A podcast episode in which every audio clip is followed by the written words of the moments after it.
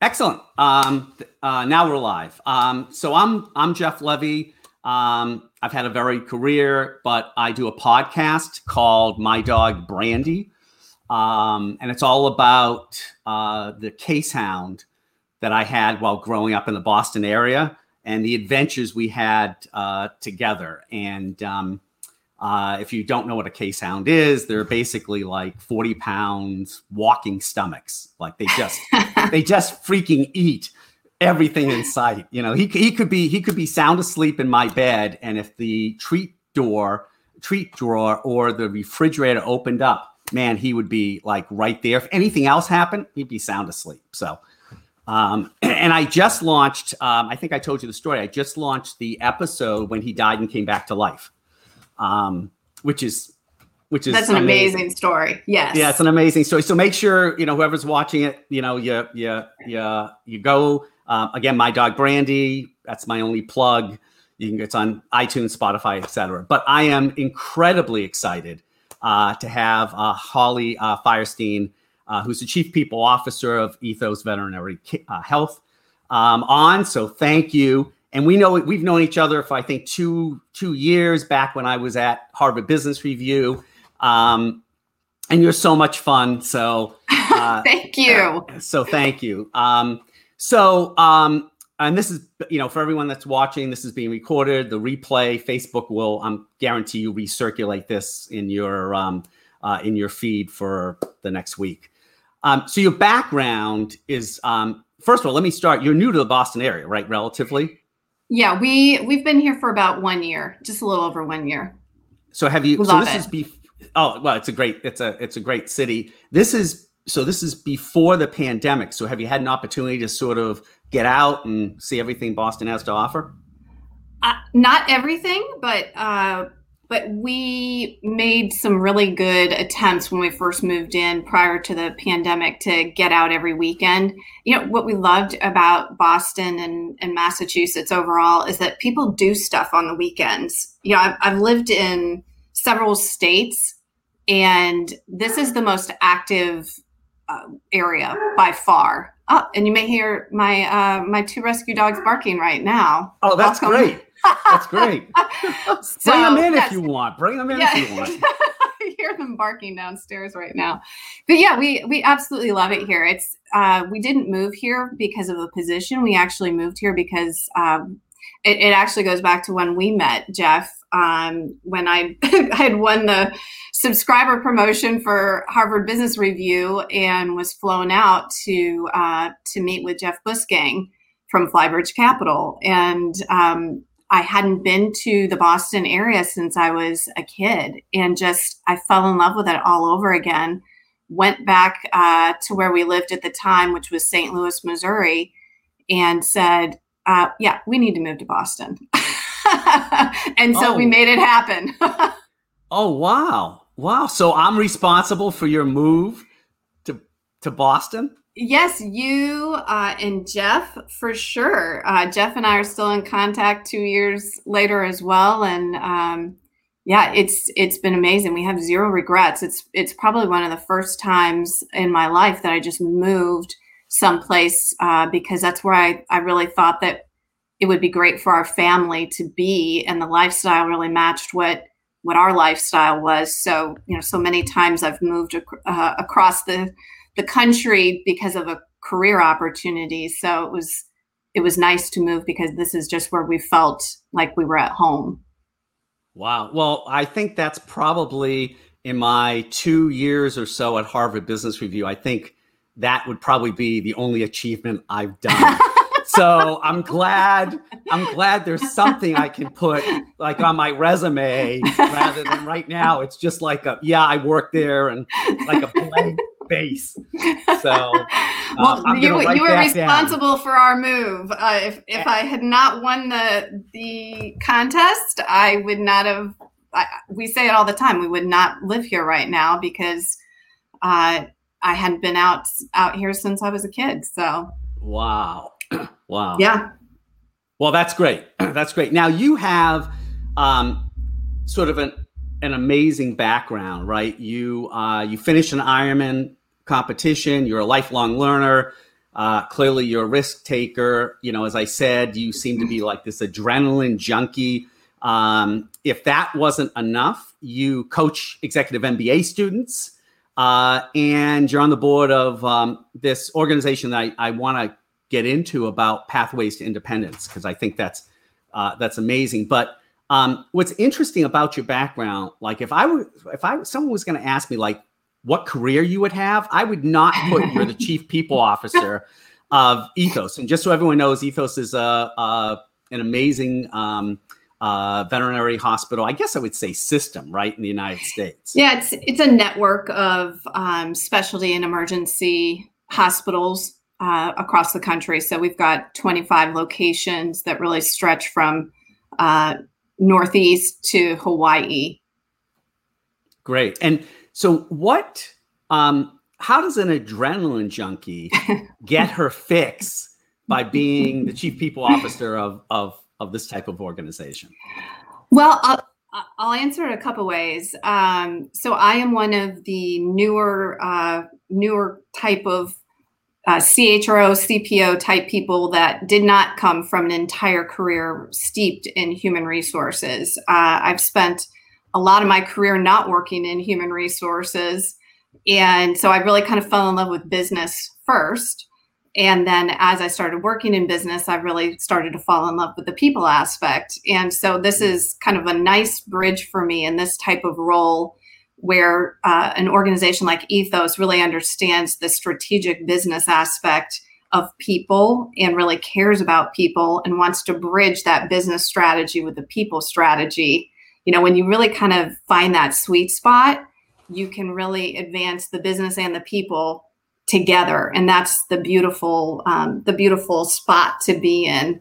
Um, and I, so I say that because that means I'm really not a traditional HR CHRO type person. Um, I take not at all. Yeah, it's I'm I don't see uh, the the people function as one that should be kind of the principal's office and you know the the holder of compliance and all managing every single risk uh, through the throughout the organization. Um, so I love it because in the right type of organization like Ethos, it's really a creative, innovative position versus the place of no. right. Or the place that, you know, colleagues hear, oh my gosh, the chief people officer is coming. I must be in trouble. You know, that would be my worst nightmare is to have people view my role as one of, oh my gosh, she only comes and talks to us when we're in trouble, or, you know, we want to present some new way that we can recognize people or really take care of our people um, in a in, in, a really new way, and she's going to immediately say no because that doesn't align with what our handbook says. So, I, you know, I, I answer it to say that the type of organization that I can work in in this type of role is really a small circle. Uh, it depends on how the organization views their people and how they really view this role if it's a role that is a, a, true strategic partner to the business or if it's one that's more of an administrative we'll make all the strategic decisions and then you go do the paperwork mm-hmm. How did you how did you get connected to to ethos? I was actually contacted by an executive search firm and it was it was funny because um, i have spent you know the last 20 plus years of my career in human healthcare. And so when i had this outreach from a search firm about um, something in veterinary medicine it took me by surprise because i don't i have not gotten that outreach before and so i i had to i had to think about it for a minute to say gosh is this kind of a a strange path in my career where i'm uh, i'm going to be losing all of that healthcare knowledge that I've gained over the last 20 plus years. And, and the more I started to research veterinary medicine and ethos in particular, I realized this close synergy between um, the practice of human healthcare and the and the practice of veterinary medicine. And when I toured our hospitals, I thought I was going to walk in and I would feel completely uh, out of out of my comfort zone because I wouldn't know any of the technology or the conversations or how they were um, performing their roles. And in fact, it all was very comfortable. As soon as I started seeing things, I'd say, oh, well, yeah, that's like a digital bedboard in a human hospital. Oh, you know, that position is functioning the exact same way. It's just called something different. But the way that the interaction with the patient and the importance of the quality of care um, is exactly the same. The work streams are so similar. It's just the patient has four legs a lot of the time versus two, and the patient can't tell you what they're feeling, which I think uh, makes it a, a really in, intriguing and and difficult practice. If you think about it, I frankly had never thought about, gosh, you know, how does a DVM really understand? Whereas in human health, if the patient's conscious um, and coherent, they can tell you what's going on or what chain of events led up to the injury. You know, in veterinary medicine, that's not the case. So, um, so I had a whole different level of respect uh, for veterinary medicine. The more I've I've really started to understand it, and I'm I'm still just scratching the surface in my understanding, but I, I love it so much. I've just I've always had my interactions in the front of the house, bringing my pets in.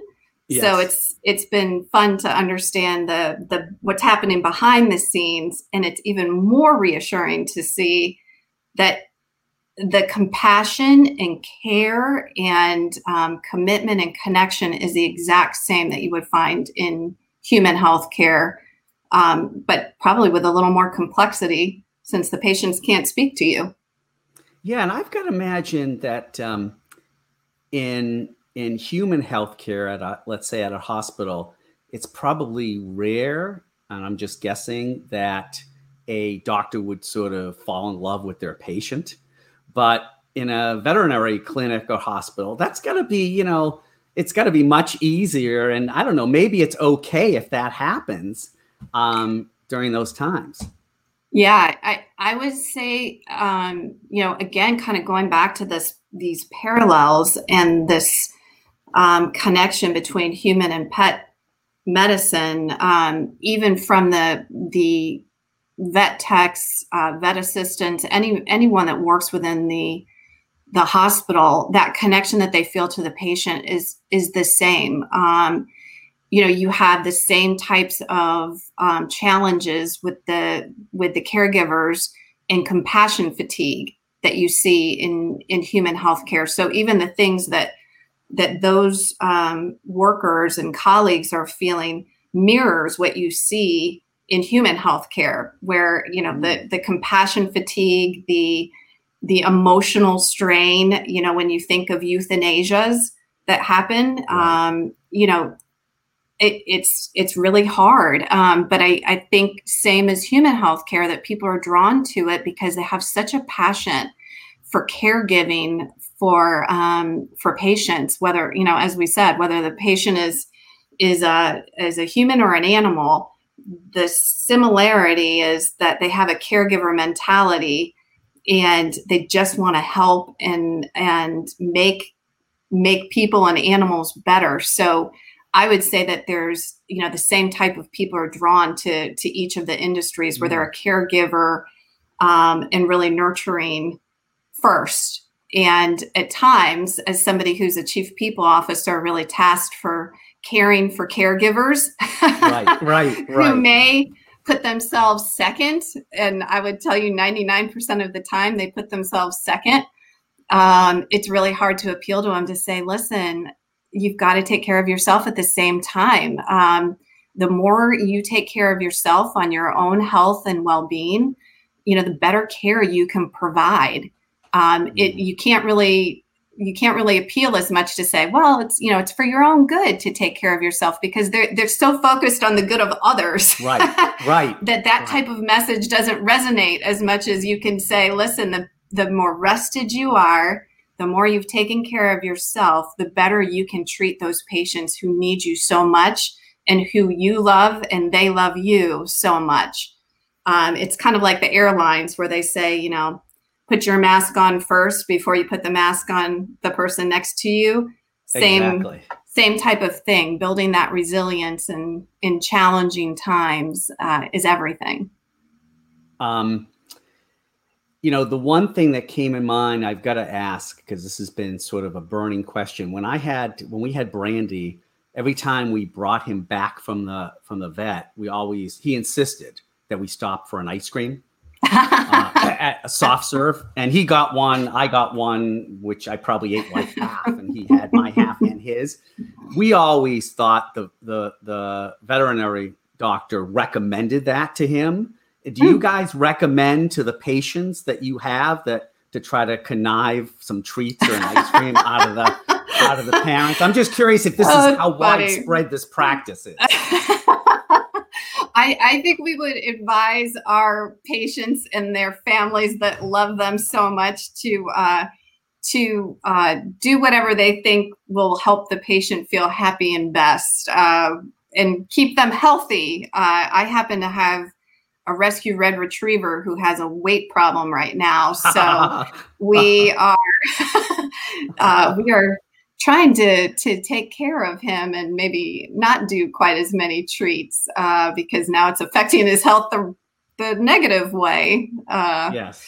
I would I would say uh, if you look on um, our Ethos Facebook page, we right now have an Ethos talent competition going on, and these are the pets of our colleagues that they have trained to do all of these incredible things. And so if you want to have some real entertainment and see some some animals who have earned their treats, uh, take a look at that. I I was watching some of them um, yesterday, and they're amazing. There's a, a cat that is missing an arm that that does some tricks. There um, there's a horse, uh, some dogs, so all kinds of of of animals that you'll see our colleagues own uh, there's a bunny too, if I remember right. Um, yeah. and so, you know, kind of on that vein, where we were talking about uh, the the colleagues fall in love with their patients, they absolutely do. So, if we have patients that come in that are in need of a home, it, it wouldn't be unusual for you to find uh, some of our colleagues that have, you know, six animals that they've taken in because uh, because they've met them through the practice and they need a home. And so they're wow. constantly you know either taking them in themselves uh, or they are diligently trying to find you know permanent families for for these animals in need. So it, it sounds like and by the way i just want to show a couple of uh, uh, comments. So lauren is like we love holly uh, i love you, know, you too you got uh, you know Cindy. Hello, hey Cindy. The organization clearly supports your uh, your premise that uh, uh, they tend to fall uh, they tend to fall in. And then Maureen, I know I used to work with her at Harvard Business Review. Um, so she's definitely in line with the fact that they they really can insist that they get uh, they get ice cream uh, after. And they have nonverbal cues, right? So I, oh, yeah. I love that insist because uh, it's not a verbal insistence, but there is some sort of nonverbal cue uh, that she's picking up on that means, "Yeah, give me ice cream now." Right. right. Right. Well, they, think, they speak with their eyes. oh, oh, incredibly. And then I remember Brandy when we would drop like he would be so nervous, which I think is the other thing is because um, first of all, I'm a big believer that there are a lot, you know, dogs are certainly a lot more intelligent than than we give them credit for. But I know Brandy was um, was would shake when we would bring him into the um, vet's office, even for something routine, because they're not sure what's going to happen, and you have this challenge of communicating to them. But when we took him back, he would he would bark as we approached the ice cream place, and you could see you're absolutely right in his eyes, like you either stop for ice cream or you're going to be paying for this later. Right. So, uh, kind of um, that uh, dose response, right? The it, Pavlov's dog, where they start to pick up, and you've reinforced the behavior, so now they now they know how to ask for it. Exactly. I I gotta believe. You know, I we talked about this.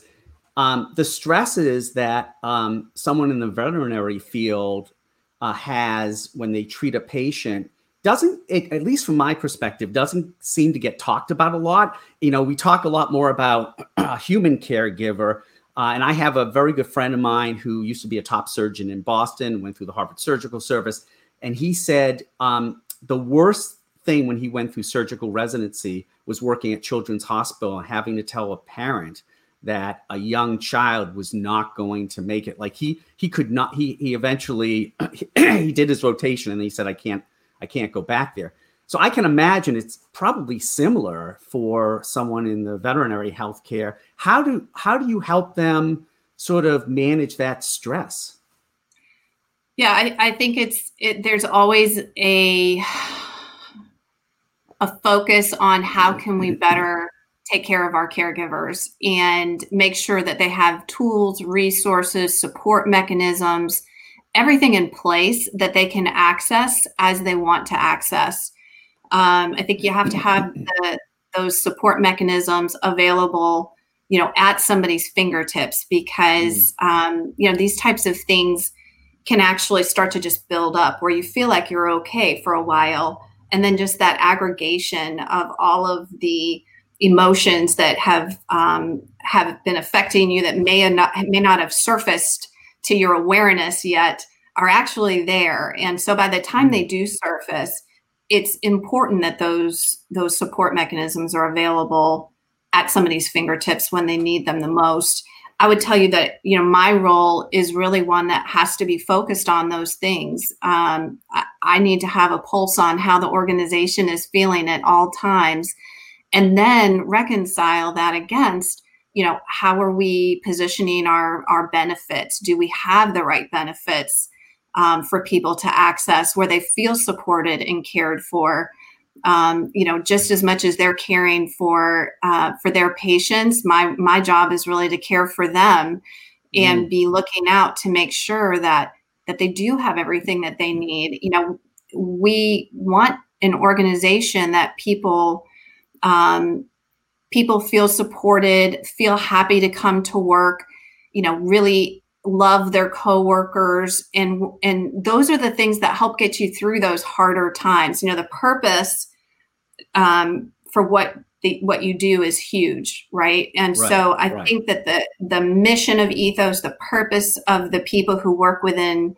Ethos is so strong that you know it's a calling, and so they've been mm. called to this profession, and our our role is to really make sure that they have everything they need to be able to provide the best quality care to to patients but also have a lot of fun at the same time you know your your your people that you're surrounded with make all the difference in the world so um, however we can create this community within ethos and really support people from um, from whatever state they're in um, that's the goal. And so I'm I'm really thankful to have joined Ethos and and really understand their commitment. It part of my screening process for them and and I'll remind all job seekers out there right now that you know an interview is a two-way street. So don't right. feel like as a candidate all of the power is with the company that you're interviewing with. You should be interviewing them at the same mm. time and really understanding if you're going to spend so much of your life with this employer and this particular role, it should really speak to you. And so you should ask those really important questions of your interviewers and of the organization um, so you make the right decision too. So I asked a lot of questions around, you know, what is your commitment to taking care of people? And if that's going to cause radical change in the organization, if I come to you with a strategy that is radically mm. different than how you do things today, is that something that you're going to support? And of course, um, Ethos said yes. So mm. you know, as a as a natural disruptor and a risk taker, as as you mentioned, you know, my worst my worst nightmare is is coming into an organization that doesn't want to do anything different than what they're doing and my role is one to just maintain you know status quo if if there's no mm. opportunity to innovate and think differently and meet people where they are in a really dynamic fashion, um, mm-hmm. I'm not interested. And right. and so that's one of the things I love about ethos is is um, the commitment. It's actually one of our core values is innovation. So mm. uh, so we take that seriously. We we actually have a nonprofit that's called Ethos Discovery. So I'll um, I'll give a little plug for Ethos Discovery because it's mm. it's a 501c3 um, that is part of Ethos, and it it's you're not going to find another organization out there that does what we do that has a nonprofit I've never heard arm. I've never, yeah, I've never heard. Yes. Of. So Dr. Khanna is um, is our president of Ethos Discovery he is amazing. He actually was on the Rachael Ray show. Um, gosh, I think it was back in June uh, with an internal medicine doctor that we've partnered with. That they're between the two of them, they're really working on this um, animal human health connection, and mm-hmm. so it's really kind of intriguing when you think wait, a DVM and a, a DVM oncologist and an internal med doc are actually collaborating uh, to think about healthcare more broadly. And so, what Ethos Discovery does is really uh, clinical trials that um, they then share all of the results of those trials um, to any party that's interested without restriction um, in the commercialization of, of, of what they've found into human healthcare. Wow. So I can't go much deeper than that because uh, non-clinical. Dr. no. could do a much better job describing it than I can, but um, but if you go to the ethosvet.com site and look at the discovery tab, you can see a lot about the different work that they're doing and the importance of that work, not only from advancing veterinary medicine, but but also that um, transferability into human healthcare. It's it's really interesting. Well, oh, the hey. folks at Ethos Discovery, thank you for explaining. Did I did I say it okay? I don't know. I hope I I know I didn't do it justice, but hopefully I didn't misdescribe uh, all of their work because it's really important work and and incredible. Wow, you know it sounds it sounds amazing that Ethos is involved in that type of work because again, you wouldn't think of um, uh, an organization involved in veterinary healthcare uh, and services would would sort of do that type of thing. So that's amazing. That's fantastic. Yeah, um, I, I I think it's it's you know a lot of times companies will just put values out there and that's the other part of my role is to really ensure that that the values that we have at ethos align with uh, with how we actually operate and we the behaviors that you would see within the organization and to say innovation is a is a value you know i'm always going to say well what's the proof point where do we where how do right. how dare we say that's a, a value if we don't actually right. do anything innovative right right right so i think you know between ethos discovery and their connection in um, with all of our hospitals it's it's when uh, Dr. Khanna tried to explain it to me when I first started Ethos, I was blown away. And the kind of cool thing about it too is that um, the discovery team will work with our hospitals to hear what are those real time problems that you're experiencing. So it could be a vet tech that says, mm. you know, one of the things I run into with treatment um, that, you know, it could be more effective if there was something like this you know, or a DVM, if there was something like this that existed, or if we could connect this and this in some way, that would really improve patient outcomes and um, quality and, and effectiveness and speed, all of those magical things. And Ethos Discovery will then take that feedback and start researching, you know, how they could wow. Iterate in some sort of innovation process to solve for real problems versus just mm. kind of saying, you know, it'd be interesting to study this. And there's really no connection into, you know, what's really being experienced from DVMs and vet techs and VAs on the front lines. So, you know, they're researching things that actually uh, have transferability right. into real life problems versus just researching for the sake of researching. Right, and you must have you, you're you're in a unique ability. Um, Ethos Discoveries in a really unique ability because they're connected to all the data points. Yes. Um, so I think that's um, that's interesting that you've taken that a step a step further. Um, let me ask you. Obviously, we're in some very difficult times right now, and it's going to last for a while. And you know, I think as I mentioned, there's a lot in the news about the impact to human healthcare uh, with what's going on. But I have not seen anything about sort of you know animal and pet health care. And we talked a little bit about the stresses, but what's going on right now um, that you're that uh, is either similar or different that it's important to be aware of when it comes to providing services during this uh, pandemic? Yeah, it's it's interesting. Um, we have seen increased caseloads at all of our locations. And and i mean significant increases in caseloads. Um, so for the from the the volume of patients we're seeing um, that has increased.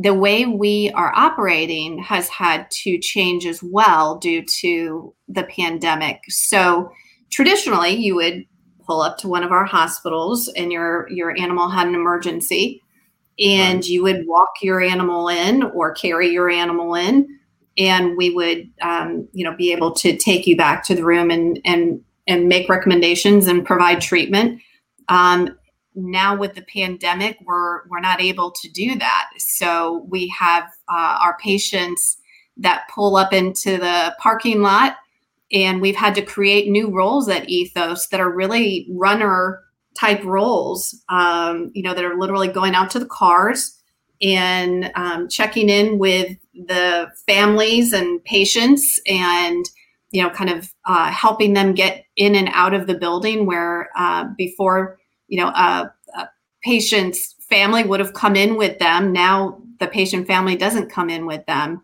You know our our priority is to protect our our people and the and right. the caregivers and at the same time deliver the the exceptional patient care the way that we can do that is to move to this type of model that we've been operating with since uh, march which is you know you're gonna you're gonna pull up into the parking lot and we're gonna come out and and meet you and um, take take the pet in for you um, and so that's been a change. It's from just the ethos operating model, it's been a change for us. It's been a change for our patients and their families.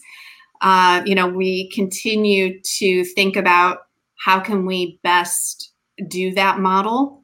And we think a lot about how long are we going to need to do that model. Mm, right, just like everybody right. else is trying to figure out how long we'll be operating in this type of environment. Uh, you know, ideally, we'll move back to that to that model when it's safe to do that but we we want to ensure that that our colleagues are sta- are safe and comfortable and as protected as they can be um, as they treat the patients. So it's it's been really interesting from just the volume of caseload and then how we've been able to take care of of patients differently. Um, you know, we've implemented some texting systems you know, so how do we get information in and out of the hospital to right. you in your car? Um, so I think we're we're trying to come up with again back to that innovation, not something right. that would have been on our roadmap in January, right. but um, certainly something that we've had to adapt to, like most other businesses. So I'm curious, why has volume significantly increased? Because all of this sounds like if I didn't say you were the chief people officer of a veterinary, uh, uh, you know, emergency care hospital system, someone could say this exact same thing about Brigham and Women's or Mass General or any hospital system. Like, why why has it increased so much? Given the fact that, uh, as far as I know, animals can't get COVID nineteen. Yeah, so it's it's not necessarily. Um, driven by the animal and COVID 19 issues. It's more um, more in terms of what has been the downstream effect of COVID nineteen in terms mm. of just the industry. So what ended up happening um, in some of our locations is that general practices, which are really are referring vets mostly. So you know if you would typically take your your pet into a, a general practice and they would see something that caused concern and then they would refer you to us Okay. um, what's happened now is that a lot of those general practices have either reduced hours or have um, closed Mm. temporarily during the pandemic. And so we have seen a lot of different types of cases than we normally would see under, you know, kind of the non pre pandemic um, type time. So the types Oh, wow. of, of cases we're seeing have actually changed where, you know, you we would not have seen uh, an animal that needs to have their nails uh, clipped. Uh, but Right. we are now. and so yeah so we have all types of new clients that have come in and the types of things that they need are different and you know once those general practices start to reopen you know fully then that will probably um, impact the volume in a in a Mm. way that's a little a little more manageable. Um, the other thing is you know as people are home um, the number of quarantine pets we've all seen that seen it out there. You probably have friends that have done it themselves right? Where it's like Right. oh i'm i'm at home all the time now. Let me go get a quarantine pet so so i think more people are owning pets you know and you've seen a lot of clear the shelters where the, the shelter literally runs out of animals which is fantastic so you've Right. got all these people who are new pet owners or they've gotten additional pets. Um, the other theory too is that you know when you um, when you work away from home a lot, um, you know maybe you don't you don't notice some of these these things happening with your pet, you know because you're not around them quite as much, and so there, I think there's even some more awareness about what's really going on with your pet because the amount of time that that you spend with your pet now has increased Right. you know exponentially because you're at home Right, right. No, exactly. I think that's really, I think that's really interesting. I think people's relationship with their pets must have must be changing a bit because um, now, if you're socially isolated, then you you're even more relying on your pet for comfort and for some connection with something. Um, right so I think that's interesting. But what's going to happen when eventually we will s- see this change back to some sort of new normal, whether there's a vaccine or whatever? Then how how is the pet going to adjust to all of a sudden you're not home five days a week, or maybe you're home three days, or you're out more? Um, it's going to be interesting, just like people are looking at the psychological effect on this on humans someone hopefully is looking at the psychological effect on your pet when it comes to this.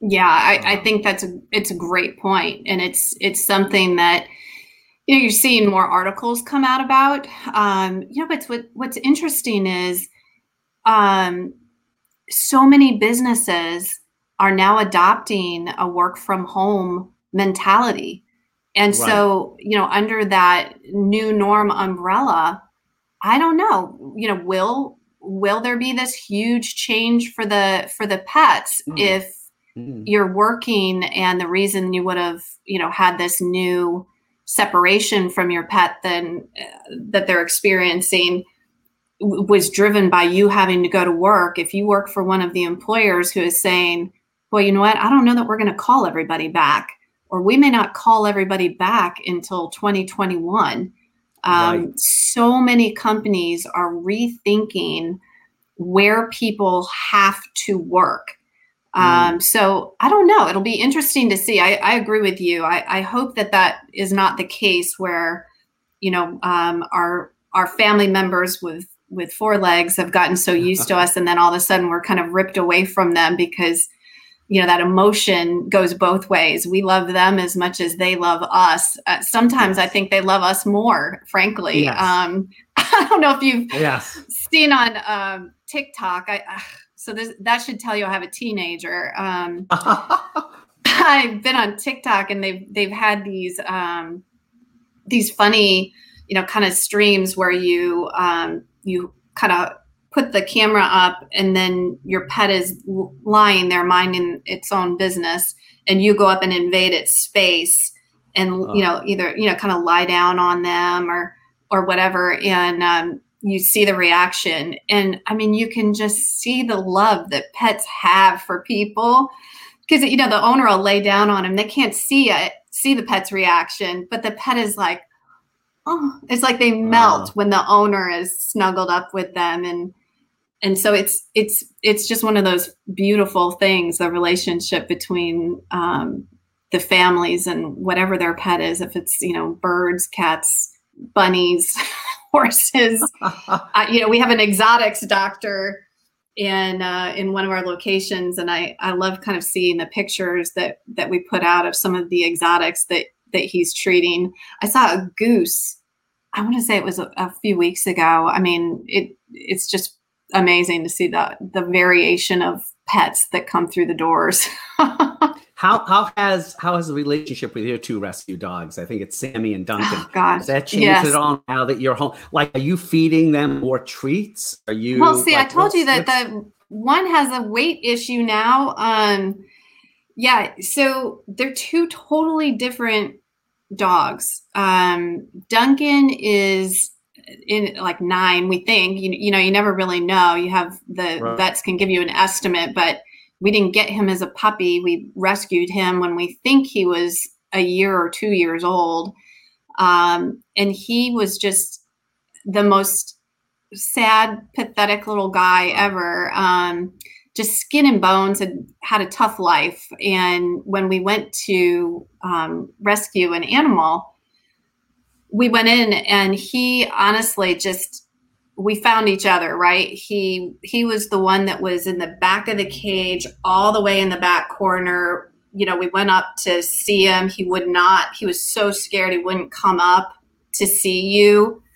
And um and so then we were like yeah that's the one. He he's the one that needs love because Ah. he's so scared. And so he um he is just the sweetest kindest gentle dog ever probably 45 pounds. He's a greyhound something mix. Um and then sammy is a red retriever that again we we think he's probably around two and a half.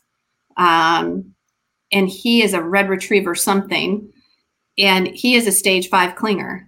He is like hyper.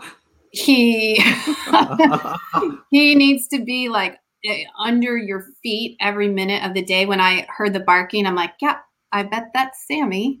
Um but yeah I, I had been you know kind of looking at puppy pictures uh, one morning before i was flying out for the for the day and my husband saw me looking at the puppy pictures and i said oh it's so cute don't you think and and um, I left and I hopped on a flight and I was actually flying to two different cities that day. And so he was texting me before I got on the first flight.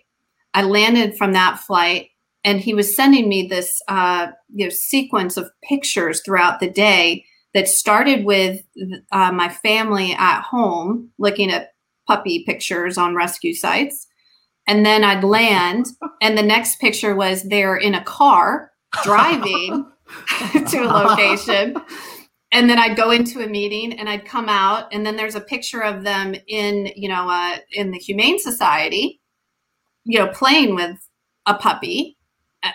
And then I'd, I hopped on another flight, and then, you know, it continues. And then my last flight, I landed, and there was a puppy in our front yard. So, That's great. Yes, so that's how we got Sammy. I was actually on a business trip and uh, and came home from the trip three days later, and there was our puppy. Oh, oh, wow, wow. That, now, did they wait till you were away, where it's too late for you to stop it, or? oh, I you know what? I am. Uh, I would not have stopped it. Ah. Yeah, would not have stopped it. I I can't help myself. If I worked, you know, day in day out in one of our um, our locations, I would be one of those people that has you know six Oh. animals. I, would, Ah, would be taking them all all home. So it's probably best that I I just continue to travel and visit the hospitals versus working 100% in a hospital. um, one of the things that was really interesting um, about you was uh, this five red wagon principles. Um, and uh, let's see if I can even show um, the uh, the picture of uh, of this, where yeah. you actually spoke at. I mean, this is real. You you spoke at an event, and I just I there there's a little bit of information on it. Um, can you talk about that? Because it seems like this is so innovative and just unique, but has real heart to it. Um, I would love to know more about that. Yeah, so that was um, that was me presenting at this global people con for Coca Cola. Um, so they had put together this week of um, of presentations and keynotes for uh, their entire global team. Um, and so they had brought in these amazing presenters like Adam Grant and Daniel Pink. Wow. And then somehow I ended up on the lineup and I was like, how did I land this keynote next to Daniel Pink and Adam Grant? Um, but thank you. Uh, and so really the the premise of red wagon principles and thinking actually has a dog connection believe it or not um, the idea is really around taking risk and i think it's it's interesting um, for people in general, but I think it's interesting for people who work in the HR profession because it's just not generally part of their core DNA is to take risk. Their their job is actually right. to mitigate risk. Right. And so when you have right. somebody in my type of role who's like, "Let's do it," you know, it's it's unusual at times for that. And so um, so red wagons was really this way to to start to frame up this idea of taking risk and putting yourself out there and when you fail that's okay i have failed mm. plenty of times um, but it doesn't stop me from taking risk and i, I think some of that is just mm. you know in your upbringing where you you're taught listen take a chance if you fail you'll you're the learning is going to be so worth figuring it out and a lot of times you don't fail. So it's made up in your brain to be so much more than what it actually is. And and if you never take your toes over the line of can I or can't I, you never really fully understand what you can achieve. Um, right. And so I I was trying to think of how do I take all of these thoughts and stories around risks I've taken and how they've turned out. And where did it really start? Where did this risk taking behavior start? And so I tracked it back um, to my grandma's driveway in West Virginia. So my grandma lived in West Virginia and she had um, her house kind of tucked down a hill. Mm-hmm. At the top of that hill was her driveway and so her driveway is super steep. You would you know you would go straight down and then there was this hairpin turn to the right to get into her garage. And so i really think the beginning of my risk-taking behavior and like this love of adrenaline and the rush started because i was bored at my grandma's house in west virginia and i found this red wagon in her garage. And me you know being a kid and not you know using logic as as my first guiding principle i saw this red wagon i'm like yeah what, what am i going to do with this? You know i can just pull it around her driveway boring. Um, and so i decided i would take it to the very top of her driveway and turn it around with that black handle in the front and um, I would ride it down her steep driveway and take a hard right and so I um I was like, well, I can't do this alone. Um, and I tried to talk, you know, my sister into it. I, I, we had a neighborhood friend. I tried to talk her into it, and you know, they're smarter than I am, and they're both like, no. no. Wait, you want to do what? I'm like, yeah, I want to do this. It's gonna be great. It's gonna be fun. Uh, no, no, no. And so the poor family dog became oh. my partner, my co-pilot and so I uh, grabbed the family dog and threw her in the wagon with me. And uh, we went up to the top of my grandma's driveway, and I, I put her in front of me, and I had my legs on the outsides of the red oh. wagon. you, know, oh. you have that like teetering at the top uh, where your heart's pounding and uh, and so I was like, oh, here we go, and I, I can't even imagine what the dog was feeling. Like I, you know, th- that's the ride or die, right? That's that's why people exactly. love their pets so much. That your dog is your ride or die. Like they're right. with you. You know, I'm with you. You want to do it? Let's do it. And so, uh, so we went careening down my grandmother's uh, driveway, and you know, two wheeled it like Tokyo Drift, you know, to the side. uh-huh. and it it it worked out um, for a few times, and then finally she got smart enough to to not let me throw her in that wagon anymore. She got a taste of what I was going to do. Exactly. Um, but yeah, so it, it it really started to frame up when I start to think through um, risk and where did it start for me and and this love for it uh, it really kind of starts when I was a kid in playing with that red wagon and feeling that rush of adrenaline and realizing oh, it can be done, even though other people mm-hmm. said, You're crazy. Why would you do that? I did, of course. Like my my grandma's driveway, you either went straight off the edge into like pine trees or you made the right hand corner. And there were a few times where I went straight off into the pine trees. Um, but you know, I dusted myself back off and pulled the wagon back up. And that's just kind of how I think about things now is is there are these red wagon opportunities where people may say you're crazy. Um, people may not want to get in with you, and that's okay. Right. But that doesn't mean right. that you should limit your thinking to what others may say. You should do what you think is right and and measure the risk. Mm. And if you're mm. comfortable mm. that the risk level is one that that you can recover from if if it doesn't go well, go for it. Now, is there are these written down anywhere? Have you uh, uh you mentioned on I found a website and mentioned you were going to write a book or something. So, is there a document that if someone yeah. wants to say I need to see this, where do they go? Yeah, so it's interesting when I um, when I delivered this keynote um, at Coke, uh, Coca Cola.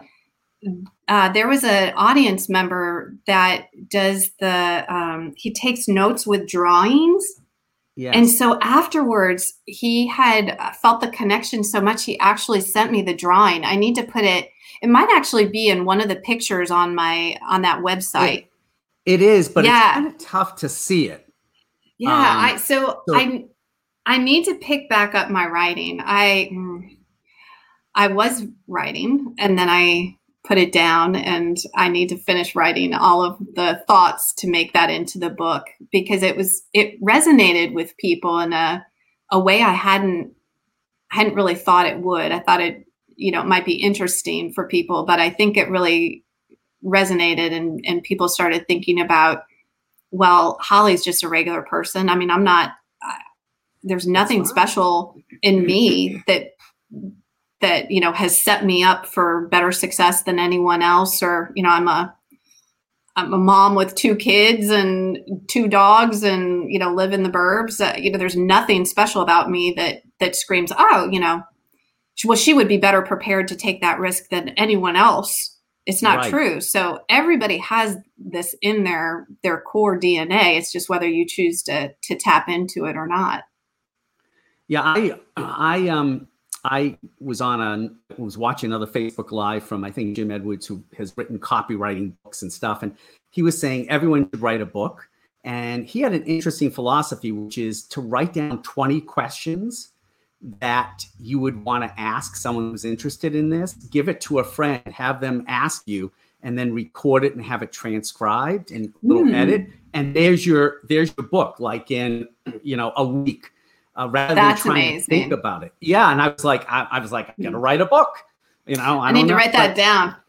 yeah, yeah. People, it's you know, um, you do have a really interesting background, but you've invented this and especially right now during this time, I think pe- first of all, people have time to do that to self improve, but also I think people are um, uh, are really interested in this type of in this type of thing, and you know, risk taking and how do you do it? And um, yeah you should that's that's sort of a model that that he came up with. And he's written a bunch of you know books but he says ebooks is one thing but having a printed book and you just send it to amazon and they'll print it like it makes all the difference because people yeah hold something yeah I, I think um this is this is a a challenging time but it's it's a time where you can be a little opportunistic at the same time uh, you know, again, just really understanding where you are in your life and the amount of risk that you're comfortable with. And to me, it's never um, just a static level of risk.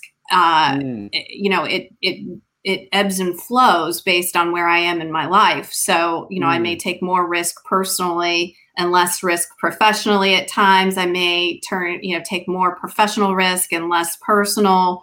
You know, the main thing is is really understanding yourself in this process and being open to the road as it as it, reveals itself in front of you you know sometimes you can have such a um, a narrow view or vision of what you can or should be and you mm-hmm. limit yourself and right now as markets are changing industries are changing you may see that this is a great opportunity that you've been in you know retail your entire life um, right. you know, or me, I've been in human healthcare my entire life. I've had a million different types of roles within human healthcare, and I've had global experience working in human healthcare. But but this was a really cool opportunity for me to learn um, veterinary medicine, and mm-hmm. again, you know, really start to to pin together the transferability of what I'd already done in my career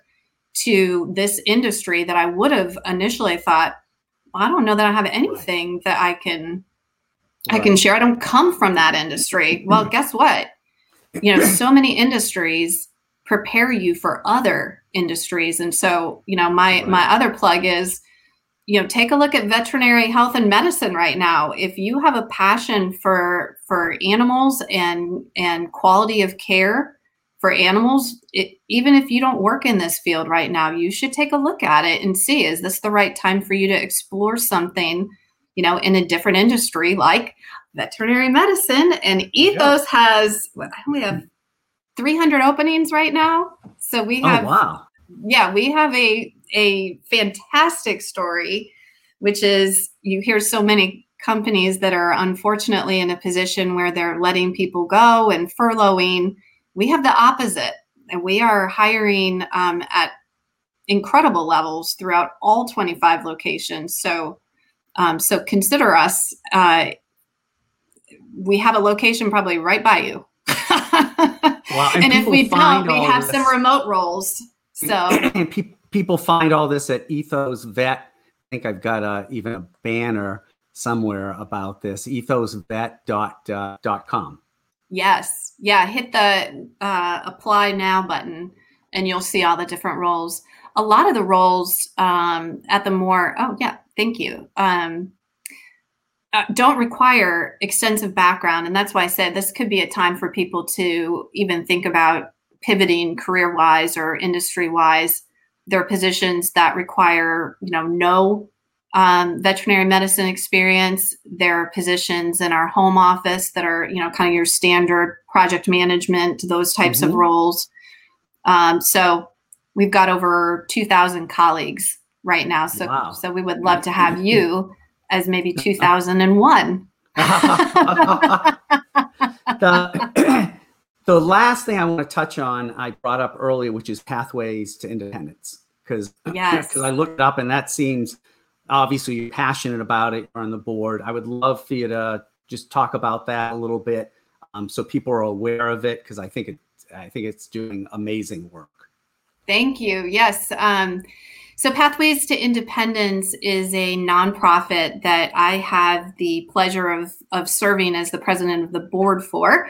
And what Pathways does um, for over 30 years in the St. Louis area has they have worked with adults with developmental disabilities and that could look mm-hmm. like a lot of different things it could be asperger's it could be a certain level of autism uh, it could it could mean that there's uh, some physical um, challenges to a participant as well. Mm-hmm. Most of our participants live with their parents their entire lives, um, and they are looking for ways to socialize with with people. You know, um, a lot of times with our participants, you may not meet them and realize that they have um, some sort of developmental um, disability.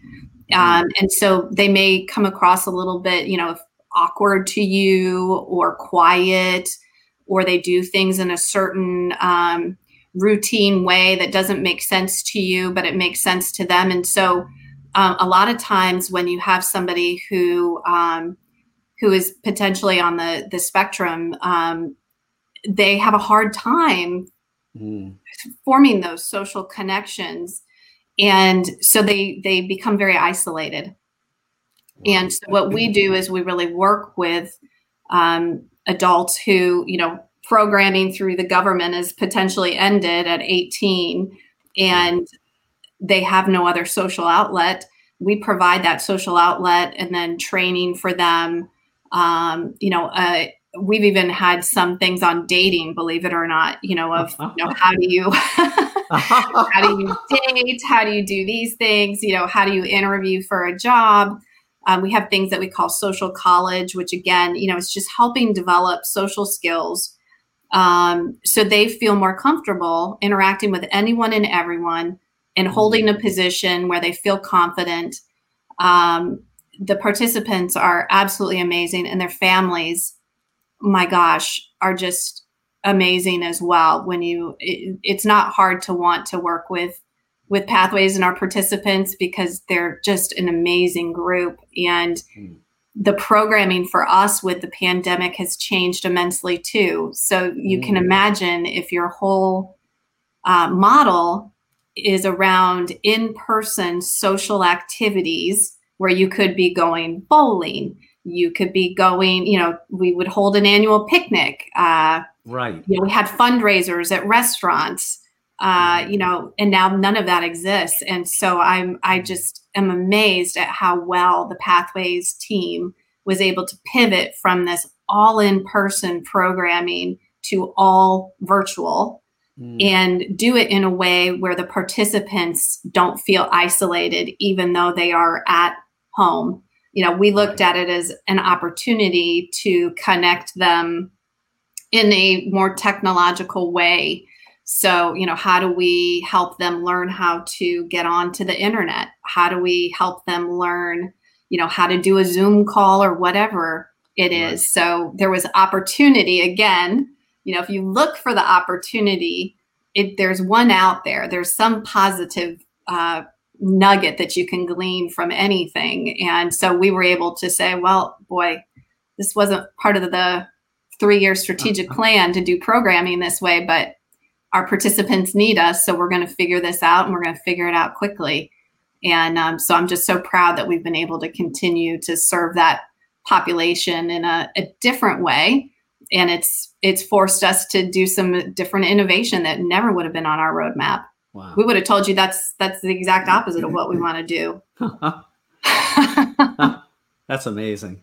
Well, I um I cannot thank you enough for taking some time and and doing this. And as I mentioned, this is this. I mean, Facebook is fantastic about just recirculating this on everyone's feed. Um, so I I really appreciate it. And um, you know, you have an amazing background. It seems like you're in the right place at the right time. Um, particularly with what's going on right now, and will probably extend for you know for at some point. I just want to put up that uh, your friends over there said, you know, definitely Echo, come work with us. Uh, and uh, Kelly wrote, "Go Holly." so you have friends there uh, rooting for you. So, um, but thank you very much. Where people people just go want to learn more ethosvet.com. Yes, yes. Um, and I, I have to just throw in one last thing, which is to say thank you to all of our ethos colleagues. I know that it has been um, challenging to say the least. Um, you heard I'm trying to put a plug in to hire more people. I know you need more resources. And um, I just want to say thank you to our entire ethos team for for working so hard and um, reminding you to take care of yourselves um, in this process as well. But thank you for all you that you do to take care of our patients and their families. Um, you are so appreciated, and we can't say it enough. Uh, that's fantastic. I'm sure they'll see this and appreciate the appreciate the sentiment. Um, well, Jeff, thanks so much. This was great. Oh. I was looking forward to this um, all week, and I so appreciate you inviting me. And it was a pleasure and an honor. Well, thank thank you. And I'll just uh, show. I've got a I've got a URL, my dog Brandy. If you if you go there, you'll see all the lists where the podcast I have. Um, you know, the goal is to do interviews like this and uh, just tell stories about my dog. I mean, it's kind of crazy. This whole thing originated for me when I was I took a course and I was trying to come up with a podcast idea and I had a bunch of ideas about me. My college friends said, "You know, those are nice, but we really want to hear the stories about Brandy. Less about you, more about him." so I was like, "Okay." Once again, he's you know he's no longer with us, but he gets in gets in my life. So um, that's great. They well, never thank you very it. much. The, never, their soul never. is always with you. So they never, yeah. though physically they may not be there, they are always with you. Yes, I, I believe he's looking down and, you know, probably laughing, but, you know, definitely probably asking for a bagel. He ate bagels all the time. So or an ice Jewish cream. Dog. and ice cream and, and, and ice cream. So uh, great. Well, thank you very much. Thank you. Bye, everyone.